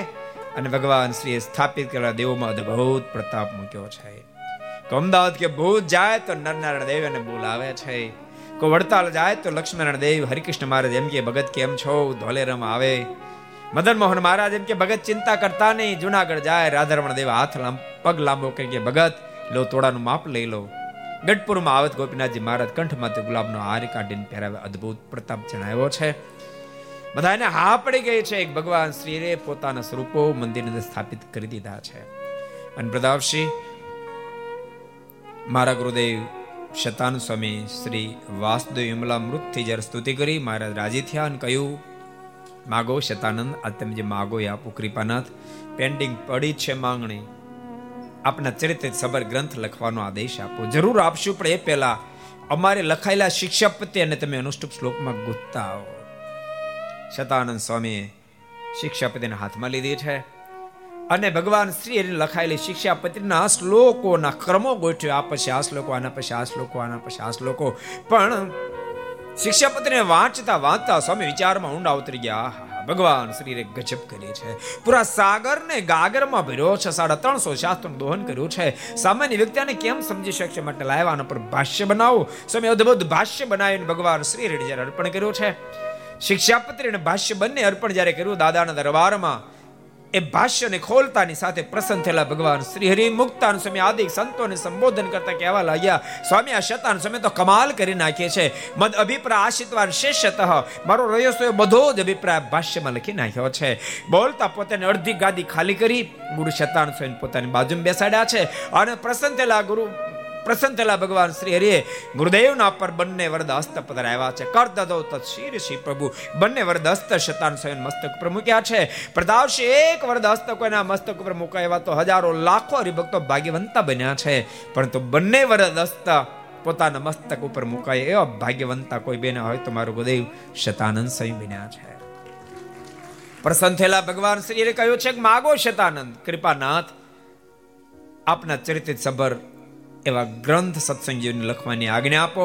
ભગવાન શ્રી હરિ તરફથી પરમિશન મળે છે અને પરમિશન મળતાની સાથે સંવંત અઢારસો ને પંચ્યાસી ના માક્ષર સુધી છઠ ને દિવસે આ ગ્રંથનો શતાન સ્વામી પ્રારંભ કર્યો છે. પણ પ્રદાવશી સ્વામી આત્મા કલમ તો ઉઠાય પણ મનમાં વિચાર કર્યો તો સત્સંગમાં ઘણો મોડો આવ્યો. મારા આવ્યા પહેલા ભગવાન શ્રીને કેવા કેવા ચરિત્રો કરી મને કેમ ખબર પડે? અને મુંજાયેલા શતાનંદ સ્વામીને ભગવાન શ્રી પાસે બોલાવીને મસ્તક પર હાથ મૂકીને કહે, જાઓ શતાનંદ, તમને તણકાળનું જ્ઞાન થાઓ ગુરુદેવને બદ્રિકાશ્રમ વગેરે દેખાવા લાગ્યું, હરી ઈચ્છાથી જે દેખાવા લાગ્યું, ગુરુદેવ લખવા માંડ્યા છે. એક એકમ ચ પ્રકરણમ કૃત્વા સંપૂર્ણમ ઐશ્વર્યમ તમે શ્રાવયા માસ નિજા વાસ્તે તમને. એક એક પ્રકરણ પૂર્ણ થાય, ભગવાન શ્રીને અર્પણ કરે. સ્વયં ભગવાન શ્રીને વાંચતા જાય અને આખો ગ્રંથ જ્યારે પૂર્ણ થયો ને, ત્યારે આ ગ્રંથને પોતાના મસ્તક પર પધરાવી, અહીંયા મંદિરથી નાચતા નાચતા લક્ષ્મીવાડી સુધી ગયા છે. અને આ ગ્રંથરાજની સ્વયં ભગવાન સ્વામિનારાયણ આરતી ઉતારી અને કહ્યું, શતાનંદ, તમારા દ્વારા લખાયેલા ગ્રંથ સર્વશાસ્ત્ર શિરોમણી. તમામ શાસ્ત્રમાં શિરોમોડ છે. સુરત મુનિ કે પ્રતાપશી ગ્રંથ પૂર્ણ થતાની સાથે હવે ભગવાન શ્રી મનોમાં વિચાર કરવા લાગ્યા. સંવત અઢારસો છ્યાસી ના જેઠ સુધી નવમીની રાત્રિએ અક્ષોડી બેઠા બેઠા ભગવાન શ્રી મનમાં વિચારે, હવે મારા લોકમાંથી વિદાય લેવી જોઈએ. કારણ કે જે કાર્ય કરવા માટે ધરતી પર આવ્યો, તમારું બધું જ કાર્ય પૂર્ણ થયું છે. અધાર્મિકા ગુરુ, સુરા ધર્મ, સાધુ દ્રોહોનું પાપ પ્રતાપેન મયા સ્વસ્યા પરાસ્તા સકલ આપી. મેં મારા પ્રતાપથી અધર્મી ગુરુ તમામને પરાસ્ત કરી દિવ્ય ધર્મની સ્થાપના કરી છે. અને હજારો લાખો લોકો ધર્મ, જ્ઞાન, વૈરાગ્ય, ભક્તિથી સબર બની ચૂક્યા છે. મેં મારા હાથે મંદિરો નિર્માણ કર્યા શિક્ષાપતિ જેવા ગ્રંથનું આલેખન કર્યું છે. મારે સ્થાને આચાર્ય પદની મેં સ્થાપના પણ કરી છે. અને કલો જનિષ્યમાણા નામ શતાનંદે દેહી નામ. ઉદ્ધૃત કારિકો ગ્રંથ સમાપ્ત પ્રાય એ વસહ મેં શતાન સ્વામીની પાસે સત્સંગ નામનો ગ્રંથ લખાયો એ પણ ઘણો ખરો કરીને પૂર્ણ થઈ ચૂક્યો છે. માટે મારા લોકમાંથી વિદાય લેવી કોઈને પૂછાવી ના જતો રહો. આ ભગવાન શરીર વિચારી રહ્યા છે, પણ વળતો વિચાર થયો નાના એમ જવાય ને એમ જાય તો મારી સાથે અતિ સ્નેહવાળા સંતો ભક્તો દેહ ટકાવી નહીં શકે. મધ્યરાત્રે સંતો ભક્તોને ભગવાન શ્રી અક્ષરોડી બોલાવ્યા છે. વિશાળ સભા થઈ છે. અને સભામાં ભગવાન શ્રી હરિએ છેલ્લો લાસ્ટ અદ્ભુત ઉપદેશ આપ્યો છે. ભગવાન શ્રી હરિના મુખમાંથી શબ્દો હે ભક્તજનો, હે પરમહંસો. ધર્મ ત્યાજો ન કેષ્ટિત સ્વનિગમ વિહિતો વાસુદેવે ચ ભક્તિ, દિવ્યાકારે વિધેયા સ્થિત ઘન મહસી ब्रह्मणा स्वस्य चैक्यम् निश्चेत्यैवान्यवस्तु न्यणुमपि चरतिं सम्परित्यज्य सन्तस् तन्माहात्म्याय सेव्या इति वदति निजान् धार्मिको नीलकण्ठ અદ્ભુત ભગવાન શ્રીનો આ છેલ્લો ઉપદેશ પ્રથમ ઉપદેશમાં પણ મહારાજ બોલ્યા છે હે ભક્તજનો ધર્મનું પાલન કરજો ધર્મનિષ્ઠસ્તુ પુરુષ હીન જાતિ કુલો પીવા બ્રહ્મા દેવી પૂજ્ય શ્લાઘનિષ્ઠ જાય તે ધર્મવાન વ્યક્તિ હીન જ્ઞાતિમાં જન્મ હોય તો બ્રહ્માદિકને પૂજન કરો, યોગ્ય મને છે. છેલ્લા લાસ્ટ ઉપદેશમાં પણ ભગવાન શ્રી બોલે, હે ભક્તજનો, તમે ધર્મનું પાલન કરજો. અહીંયાથી લઈ પ્રકૃતિ પુરુષ સિદ્ધિનો તમામ નાશવંત છે વૈરાગ્ય રાખજો. મારી એકાંતિકી ભક્તિ કરશો. અને એક આત્માને હું મળ્યો, તમને પરમાત્મા એ સનાતન સત્ય છે, આવું જ્ઞાન તમે નક્કી કરજો. અને ધર્મ, જ્ઞાન, વૈરાગ, ભક્તિ ચારે તમારી અંદર ઠસો ઠસ હોય. યદ્યપી તમે તમારા મોક્ષને ઈચ્છતા હો, તો નિત્ય સંત સમાગમ કરજો. ઇતિ વદતી નિજાન ધાર્મિકો નીલકંઠ. એમ હું તમને તમારો ઈષ્ટદેવ નીલકંઠ કહું છું. ભક્તો વિચારી રહ્યા છે, મહારાજ, આમ કેમ બોલી રહ્યા છે? એ જ વખતે ભગવાન શ્રી હરિએ બંને આચાર્ય શ્રીને પોતાની પાસે બોલાવી ગોપાળન સ્વામી પણ પોતાની પાસે બોલાવી, બંને આચાર્ય શ્રીના કાંડા ગોપાલ સ્વામીના હાથમાં સોંપ્યા છે અને બંને આચાર્યના હાથમાં કાંડા સોંપીને કહ્યું, સ્વામી, આ બંને આચાર્ય શ્રી કહે એમ તમે તમામને વર્તાવજો અને ભગવાન શ્રીએ તમામ સંતો ભક્તોને આદેશ આપ્યો, પાળા વર્ણી સાધુ સુણી લેજો રે, ગોપાળ સ્વામીની આજ્ઞામાં રહેજો રે. હજુ સંતો ભક્તો સમજી નથી શકતા મહારાજ આમ કેમ આદેશ આપી રહ્યા એ જ વખતે મહારાજા લોકમાંથી વિદાય લેવાની વાત કરી પણ ભક્તો, આવો સરસ જ્યારે આનંદનો માહોલ ચાલી રહ્યો ત્યારે મહારાજને ધામમાં મોકલવાનું મન આ નથી પાડતું. શતાન સમની કલમ પણ અહીંયા જ છે, માટે આપણે પણ અહીંયા જ અટકશું આખીર સત્સંગ ગ્રંથને પૂર્ણ કરતા પ્રતાપસિંહ મહારાજાને પૂછવાથી ભગવાન શ્રી હરિના જન્મદિવસનો બહુ મોટો મહિમા કીધો છે. હરિજયંતિ વ્રતનો બહુ મોટો મહિમા કીધો. હરિજયંતિ વ્રત કરવાથી પુત્રહીન પુત્રવાન બને છે, નિર્ધન ધનવાન બને, દુખ્યો સુખ્યો થાય છે. અને કોઈ અપેક્ષા ન હોય તો એને મુક્તિની પ્રાપ્તિ થાય છે. માટે એ ભક્તજનો બધા જ હરિજયંતિનું વ્રત કરજો એમ શતાન સમય કહ્યું છે. દરેક સુધી નોમનું વ્રત કરજો એકાદશી માફક ફલાહાર કરવો અખીર હવે ગ્રંથને પૂર્ણ કરતા સુવ્રત મુનિએ પ્રતાપસિંહ મહારાજાને કહ્યું પ્રતાપસિંહ, હવે મને રજા આપ. હું અહીંયાથી વિદાય લઉં. પ્રતાપસિંહની આંખોમાં આંસુ ભરાયા છે. પ્રતાપસિંહના મુખમાંથી શબ્દ નીકળ્યા છે, ગુરુદેવ ધન્યો મુનિ શાર્દુલ સફલમ મેનુ જન્મ ચ યત્વત સમાગમમ પ્રાપ્ત સુરાણામપી દુર્લભમ એ સિંહ જેવા સ્વામી સિંહની ઉપમા આપે એ સિંહ જેવા સ્વામી આપે મારો જન્મારો સફળ કરી નાખ્યો છે દેવતો અને દુર્લભ આપનો સાક્ષાત મને સમાગમ પ્રાપ્ત થયો છે મારા પર કૃપા દ્રષ્ટિ કરો ગુરુદેવ આજ હું આપને ગુરુદક્ષિણા આપવા ઈચ્છું, પણ શું આપું? મારી પાસે કશું નથી. મોટું રાજ્ય છે, પણ એને આપ અપેક્ષા રાખતા નથી. માટે ગુરુદક્ષિણામાં મારી આંખોના આંસુ આપું છું. બોલતા સુવ્રત મુનિના ચણારને પ્રતાપસિંહ મહારાજે આંખોના આંસુથી બીજવા છે. અને કહ્યું, ગુરુદેવ, મારા પર કૃપા કરો. આપ જ્યારે પૂજા બેસો ત્યારે પ્રભુ પ્રગટ થનાથ હાથ વસ્તુ ગ્રહણ કરે. એમ મારી વસ્તુ પણ ગ્રહણ કરી. કૃપા કરો. સુરત મુનિ બોલ્યા છે પ્રતાપસિંહ મેં તને સંભળાયેલા સત્સંગીઓની ગાથા. એમ તું વાગોળતો રહેજે, ભગવાન શ્રીનું ભજન કરજે, ધ્યાન કરજે. એક ને એક દાડો તને પણ પ્રગટ પ્રભુના દર્શન થશે. આમ આશીર્વાદ આપીને સુરત મુનિ જગન્નાથપુરનો ત્યાગ કર્યો છે. મનમાં વિચાર કર્યો, બીજો કોઈ પ્રતાપસિંહ મળે તો એના દિવ્ય ગાથા સંભળાવું. અને પ્રતાપસિંહ જગન્નાથપુરમાં રહેતા થકા. નિત્ય પાંચ વાર જગન્નાથ ભગવાનના દર્શન કરે છે. આખો દાડો સાંભળેલી કથાને વાગોળે છે, ધ્યાન કરે, ભજન કરે, એમ કરતા કરતા એક દાડો પ્રતાપસિંહ મહારાજાને પ્રગટ ભગવાન સ્વામિનારાયણ દિવ્ય દર્શન થયા છે.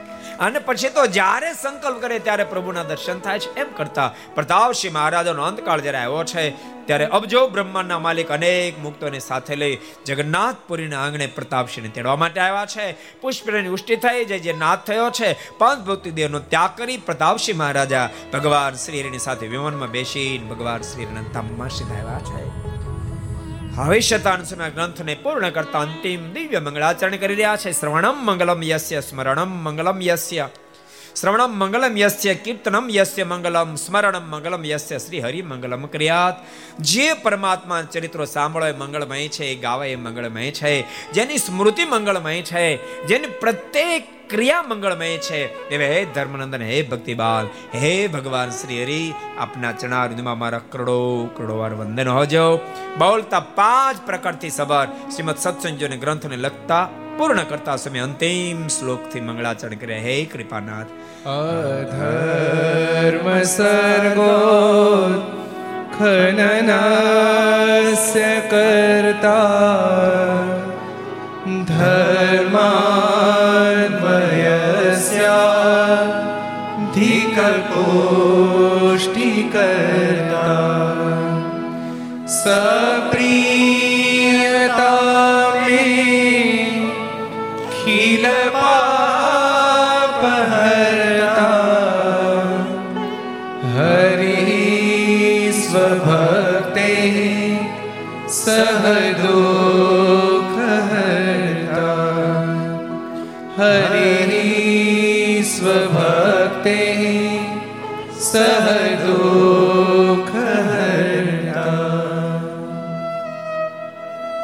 અધર્મનો નાશ કરતા, ધર્મનું સ્થાપન કરતા. ભક્ત સમુદાયના દુઃખને ટાળીને પરમ સુખ આપતા, હે ધર્મનંદન, હે ભક્તિબાલ હે ભગવાન શ્રી હરિ, આપના ચણારિંદમાં મારા કરોડો કરોડો વંદન હોજો. બોલતા પાંચ પ્રકરણથી સબર શ્રીમદ સત્સંગીઓના ગ્રંથને પૂર્ણ કરતા શતાન સ્વામી ભગવાન શ્રી હરિના ચરણમાં અર્પણ કર્યો. તો ભક્તો, આપણે પણ પાંચ પ્રકરણથી સબર શ્રીમદ સત્સંગીઓના ગ્રંથને પૂર્ણ કરતા આવો. ભગવાન શ્રી હરિના ચરણોમાં અર્પણ કરીએ. કાયેન વાચા મનસેન્દ્રિયેર્વા બુદ્ધ્યાત્મના વા પ્રકૃતે સ્વભાવાत् કરોમિ યદ્ય સકલં પરસ્મૈ નારાયણાયેતિ સમર્પયામિ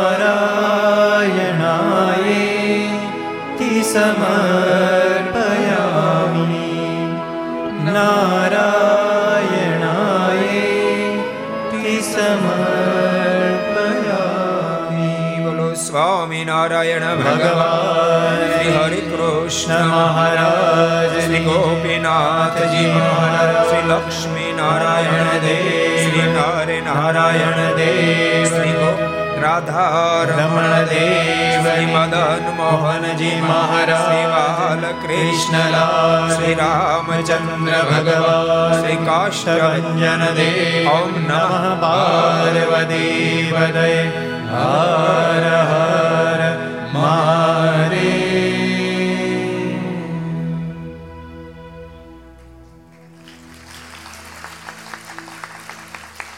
ભલા નવ નવ દિવસથી આપણે બધાએ સર્વાવતારી ભગવાન સ્વામિનારાયણના દિવ્ય ચરિત્રો સદગુરુ શેતાન સ્વામી પોતાની કલમે કંડાર્યા. સુરત મુનિના મુખમાંથી જે વાણી વહી અને પ્રતાપસિંહ મહારાજ જીલી દિવ્ય ગાથાને આપણે સાંભળતા હતા. બે મિનિટ હવે આપ અમને સાંભળજો. વાલા ભક્તો, શ્રીમદ સત્સંગ જેવી દિવ્ય ગાથા એ ગાવીએ મારા જેવા નાના સાધુ માટે અશક્ય છે, તેમ છતાં શક્ય બેનું કોઈ જો કારણ હોય તો સર્વ અવતારી ભગવાન સ્વામિનારાયણનો મારા પર પૂર્ણ રાજીપો પરમ પૂજ્ય આચાર્ય મહારાજ અને સંપ્રદાયના સર્વે સંતો, એમનો પૂર્ણ રાજીપો આપ જેવા ભક્તો, એ તમામની દિવ્ય ભાવના, જેને કારણે આ ગ્રંથને મેં ગાઈ શક્યા છીએ. ભલા ભક્તજનો, શતાનંદ સ્વામી આ ગ્રંથ બહુ દિવ્ય લખ્યો છે. અતિ હર્ષિક રીતે સ્વામી લખ્યો છે, પરંતુ તેમ છતાંય કોઈ જગ્યાએ તમને વાત ન ગમી હોય, કંટાળાજનક બની હોય, તો એ શતાન સ્વામીની કલમ નહીં હોય, અમારી વૈખરી વાણી છે, આપ તો સર્વે જ્ઞાની છો. તો બે હાથ જોડી આપની પાસે ક્ષમા માગીએ છીએ, આપ સર્વે ક્ષમા આપજો. વાલા ભક્તજનો, આ મહોત્સવ, આ કથા અક્ષરધામની મધ્ય બેસી ગોપીનાથજી મહારાજની ગોદમાં બેસીને મેં ગાઈ શક્યા છીએ. એટલે પહેલો તો હું ગઢપુર મંદિરના ચેરમેન સ્વામી, પૂજ્ય ભાનુસ્વામી ટ્રસ્ટી મંડળ અને એના સંતોનો સદૈવ માટે ઋણ રહીશ કે આપે આ કથા કહેવાની હા પાડી. બીજા નંબરમાં આ મહોત્સવ જેમની સ્મૃતિમાં આપણે ઉજવો છે એવા મહામુક્ત આત્મા અક્ષનિવાસી મણિફેવા, એમનું શિષ્ય મંડળ પૂજ્ય કૈલાસબેન, લક્ષ્મીબેન, લતાબેન વગેરે સાંખ્યોગી માતાઓ, એમના પણ અમે ઋણી રહેશું. એમણે અમને વક્તા તરીકે સ્વીકાર્યા, જેથી કરીને આ પરમાત્માનો ગુણાનવાદને મેં નવ નવ દિવસ સુધી ગાઈ શક્યા છીએ. વલ્લભ ભક્તોના મહાત્મા ભાગમાં લખ્યું છે, કથા જ્યારે પૂર્ણ થાય, ત્યારે શ્રોતાએ વક્તાને કાંઈ ને કાંઈ દક્ષિણા આપવી જોઈએ. દક્ષિણા આપ્યા સિવાય કથાનું શ્રવણ કરે તેને કશું ફળ મળતું નથી. માટે તમારી પાસે દક્ષિણા માગવા માટે અધિકારી હોવાના નાતે માગીએ છીએ. ભગવાને બહુ મોટી કૃપા કરી અને આપણને મનુષ્ય શરીર આપ્યું છે આત્માના શ્રેય માટે. તો મોક્ષ બગાડે એવો કોઈ સ્વભાવ હોય, કુલક્ષણ હોય, કુટેવ હોય, તેનો ત્યાગ કરજો. ગઢપુરમાં રહેતા હો રોજ મંદિરના દર્શન કરવા માટે આવતા હોય તો રોજ દર્શન કરવા માટે આવજો. જે ગામમાં રહેતા હોય ત્યાં તમે દર્શન કરવા ન જતા હોય તો રોજ મંદિરે દર્શન કરવા જાજો. પૂજાપાઠ ન કરતા હોય તો પૂજાપાઠ કરજો વેસન હોય તો વેસનનો ત્યાગ કરજો. યુવાનીના જોમમાં માત પિતાના અમન્યનો ભંગ કરતા હોવ તો ત્યાં મર્યાદા રાખજો. આટલું કરશો તમે માનશો તમને બધી જ ગુરુ દક્ષિણા આપી છે.